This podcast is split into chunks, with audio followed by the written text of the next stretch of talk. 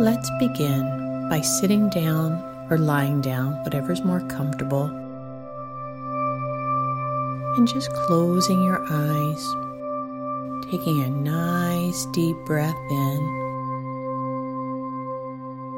And as you exhale, just let go of any stories in the head, being fully present in this moment as you take the next inhale and opening up that lower abdomen. And as you exhale, just begin to relax the muscles in your face, in your neck and shoulders, in your arms, in your back, in your hips, and your leg, all the way down to your toes. And as you continue to breathe, just begin go inside and connect with that sanctuary inside, that place you feel safe and secure. It can be a feeling inside the heart. It can be a visual like going to a beautiful beach or a beautiful meadow.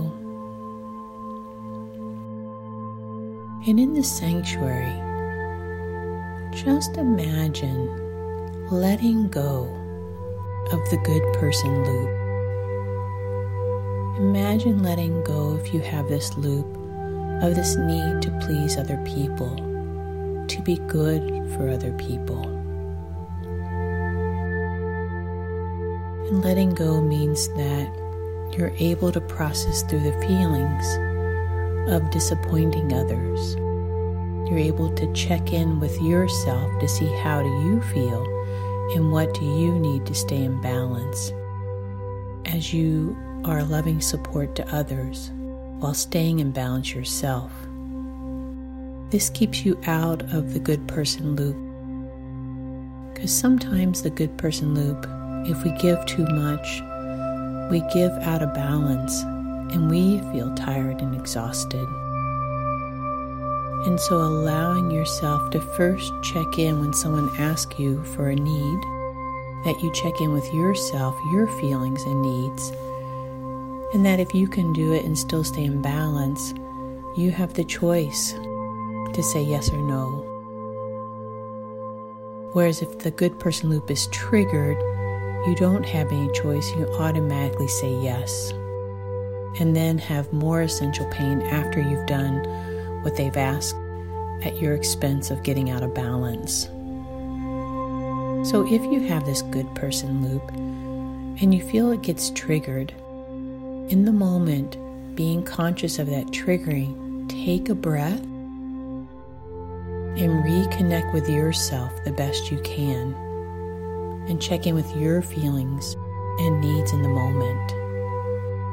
In making the conscious choice to say no if you can't do it and stay in balance. Knowing the other person will feel disappointment or some other essential pains, but that ultimately it's their responsibility to take care of themselves. And see yourself going throughout your day, checking in, staying connected to yourself in a loving way by staying connected to your feelings and needs and staying in balance on your love bridge.